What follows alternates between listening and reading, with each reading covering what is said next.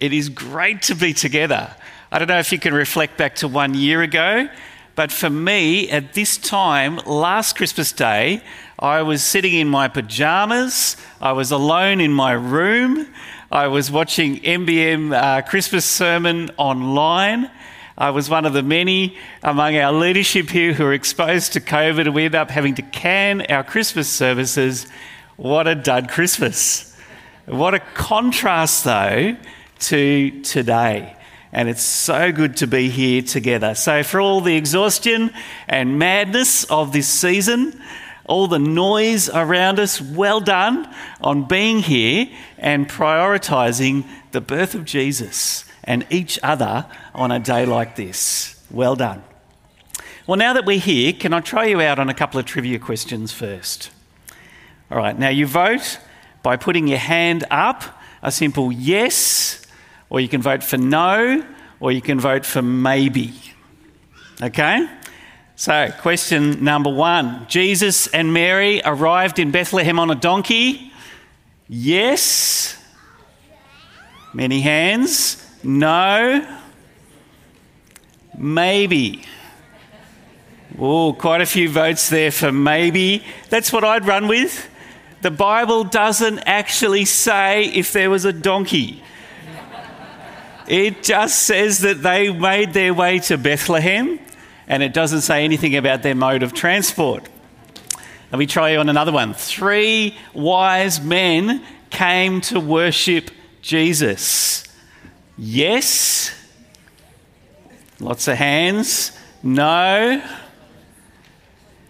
Maybe. Oh, quite a few hundred on the maybe there.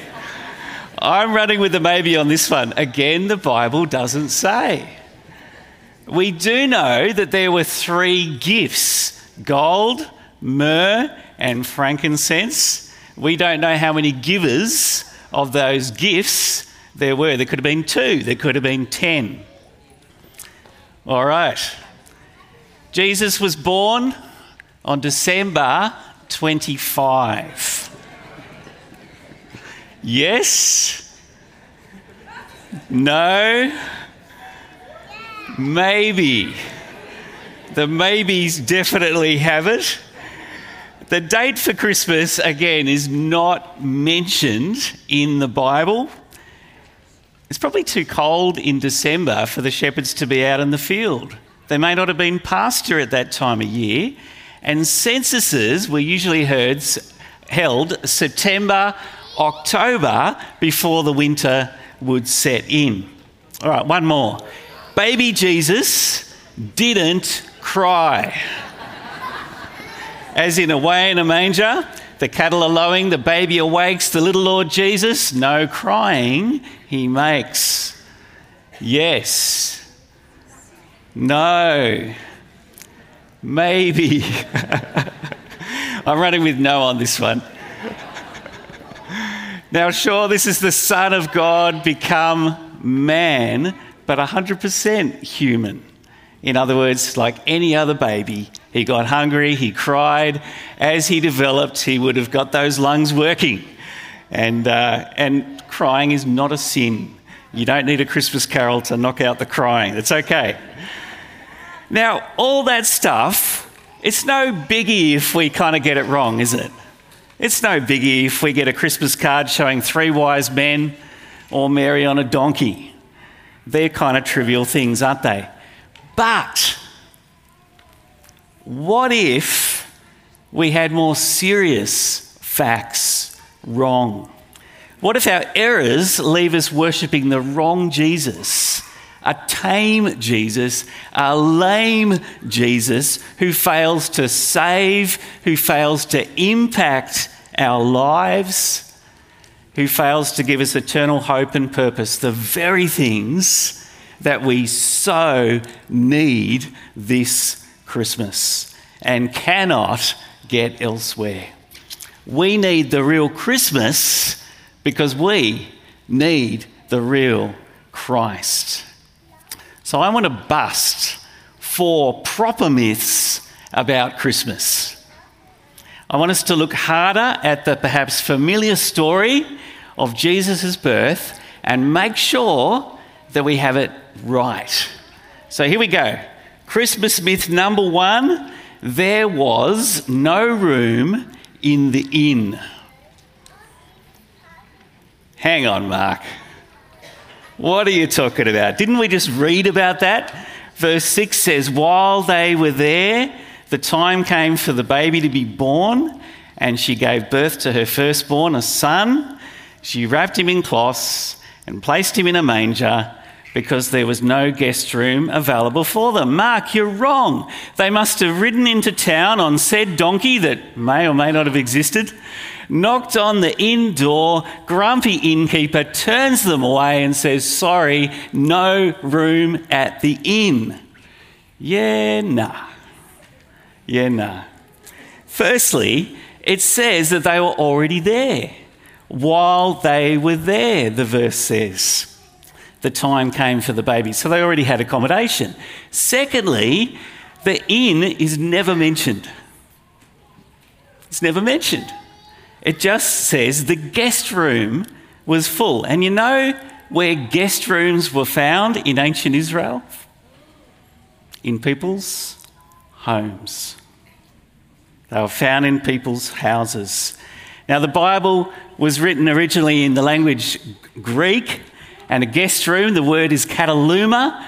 That word's used twice in Luke's gospel, the account about Jesus here.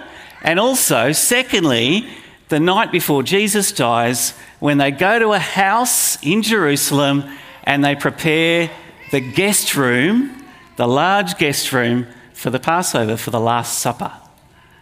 That's the kind of room we're talking about. There is one inn mentioned in Luke's Gospel, and that's in the story of the Good Samaritan. But a completely different word is used there. The problem is that some nice, polite British translators 400 years ago, when they were translating the King James Bible, they, instead of writing guest room, they wrote inn. I guess they were thinking that if you're walking through the streets of Britain and you get to a little village and you want to stay, what do? You go to the inn. But it doesn't quite work that way in the Middle East back then. So, what's your point, Mark, in all this? A simple one. We have to question traditions sometimes. Pictures on cards, stuff we see on TV, kids' books, that kind of thing. We have to have our eyes open and question those things. And you know how we do that? We need to have our Bibles open, as already came out in the interview earlier. I want to challenge you, encourage you to have an adult read of one of the Gospels, the accounts of Jesus, for yourself. Don't just rely on what you've maybe picked up in TV or as a kid or whatever, but have a read through the Gospels for yourselves. We've actually got some in various languages, just these simple accounts of Jesus, excerpts from the Bible. They're out there in the foyer, at the New Here flag or on the table at the side. Can I encourage you to grab one of these this Christmas and to read it over the coming holiday break that you have? How good would that be? We need that to make sure we've got the story right. Well, Christmas myth number two. Jesus was born in a stable. Oh, come on, Mark. You're not serious, are you? Doesn't the Bible talk about a stable? There's no mention of a stable. It does say, and we read it earlier, that Mary wrapped him in cloths and placed him in a manger. And a manger is an animal food trough, and so Jesus was definitely born among the animals. But our city minds, our Western minds, we think animals outside. They must have been in a barn or in a stable of some kind. There was no room, and so they were, forced outside. But if you're of a Middle Eastern background, and many of you are, you might have always had a niggling feeling that there was something wrong with that retelling of the story. because it's unthinkable in an honor-shame culture like ancient Israel to leave a woman on the verge of childbirth outside in the cold. Unthinkable. And besides, Joseph was in his own town. He's in the town of David, and he most likely had relatives who would have taken him in. It's very, very likely they were staying with family in their house. So what's with the manger? Well, mangers were found in people's houses because animals were found in people's houses back then. The guest room, the kataluma up the top there, was likely full because of the census and all the people that had gone back to the city of David, the town of David. But it's likely that Joseph and Mary were invited still to come in and live in that family area that's shown there as downstairs. That's where the family would have slept and ate and cooked and so forth. And that's where the animals would have ate and slept at night. And where there would have been a manger.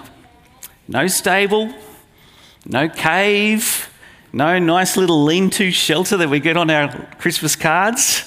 Just some beautiful Middle Eastern hospitality, doing the best they could under crowded circumstances. Now, that's mind-blowing, isn't it? All those Christmas messages about Jesus being so humble and therefore maybe we should go out and serve the poor ourselves or something like that. I mean, you can find serving the poor in the Bible and many other places, but not here. What you get here, the point here, is that Jesus' birth was ordinary. It was just normal. It was normal, bog standard, with family all around, like any other Israelite baby. He is normal, like us. And you know what? There's our point of contact with Jesus. He is the Son of God himself, and yet he's become human, ordinary, with an ordinary birth to represent ordinary people, to save ordinary people like you and like me. God loves and cares for us. And this is very good news for us this Christmas. Well, let's bust myth number 3. Now, this is an easy one after 2 challenging ones. Jesus was a fair-skinned, blue-eyed boy, a wee bonny lad. Look at this picture. Fair dinkum. Do you think he looks Middle Eastern? He looks more Scandinavian to me. Religious art drives me nuts sometimes. It's not just infant baby Jesus, but it's the adult grown-up version as well, where somehow or other they make him look like he's a contestant on Eurovision instead of what a humble Middle Eastern man would have looked like. We can't go adapting to different skin colours, adapting what the Lord Jesus was like. He was born into a real flesh and blood Middle Eastern family at a particular time under Caesar Augustus with a particular skin colour and nationality and gender, but he represents us all. He represents us all. The angel said, I bring you good news that will cause great joy for all the people. Even you and me in multicultural Western Sydney today. He represents us all. He died in our place.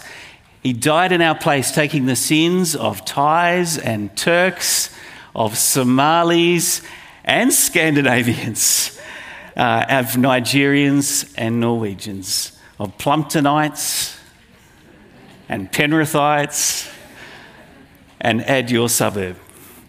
He rose from the dead as Lord of all, as the hope of the nations, as our Lord, as our Saviour, as our King. Blue-eyed boy, myth busted. Last one. Jesus is still a baby. Now, this is not a myth that gets kind of said out loud, but it's something we can just unconsciously do in our hearts, in our imaginations. We can leave him in the manger, safe out of harm's way. You know, we perhaps don't think as much about Jesus, the adult Jesus, the one who has power over the whole universe. A baby Jesus, well, that's tame. He's tame, he's manageable. We can cuddle him, we can perhaps rock him, but he can't rock us. Likewise, I think our world sometimes loves Christmas more than Easter. Mother Mary with babe in arms more than adult Jesus, Lord of all. A conveniently silent baby more than the Jesus who can call on us to obey him. But listen to what the angels said to the shepherds. They said, "Today in the town of David, a saviour has been born to you. He is the Messiah, the Lord. Glory to God in the highest heaven and on earth. Peace to those on whom his favour rests." This baby grew up to be the Messiah, the Lord, God's King for our planet. And he has the power to bring peace on whom he chooses to favour. Peace on earth, but more than that, peace between you and God.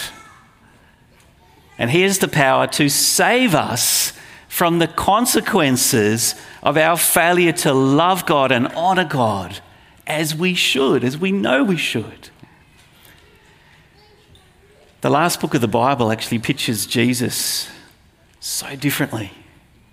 Not with a dummy in his mouth, but with a sharp, double-edged sword coming out of it. What a contrast. That sword symbolising the power of his words to cut to our very hearts. Let me read a little bit of Revelation 1 that we might understand who Jesus is. Like a son of man, dressed in a robe reaching down to his feet, and with a golden sash around his chest. The hair on his head was white like wool, as white as snow, and his eyes were like blazing fire. Coming out of his mouth was a sharp double-edged sword. His face was like the sun shining in its brilliance. And when I saw him, I fell at his feet as though dead. And then he placed his right hand on me and said, "Do not be afraid. I am the first and the last. I am the living one. I was dead, and now, look, I am alive forever and ever, and I hold the keys to death and Hades." Friends, that is Jesus now. That is Jesus now. Nativities look nice, but they can kind of stunt Jesus' growth, don't you think? Jesus is not to be tamed. He is awesome. In the truest sense of the word, awesome. That's him. He is God with us and holds the keys to death and the judgment beyond it in his hands. His yes or no determines where you stand for eternity. Friends, you must have his favour and peace. It's so important. You must bow to this growing up Jesus and follow him. We know in our hearts we are way too sinful to try and face God at our own merits. We're way more naughty than nice. We need his favour. We need his forgiveness. And the Lord Jesus, let me be clear, the Lord Jesus is all too delighted to give that to you. Delighted to. That's why he came. God reaching out to you and to me. God born in a normal Middle Eastern home to represent and rescue normal people like us. Don't settle for the tired and tame myths. Don't settle for a domesticated Hallmark card style Jesus. the real Jesus of the real Christmas invites you to enjoy free forgiveness and to enjoy life with him. Friends, would you pray with me? Please pray. And perhaps as I pray, you might reflect if these are words that you want to make your own before God. Our Father in heaven, we thank you for the first Christmas, real in a particular historical setting and culture, but for us all. A baby become man, become Lord of all through his death and resurrection. Oh, Father God, we need this real Jesus. We need his favour. We need his forgiveness and his rule. Father, teach us what it means to accept and follow Jesus, to thrive in the peace and the joy that he brings. Father, many of us are ready to bow to Jesus in our hearts now. And we vow to worship him today and always. And we pray this in his name.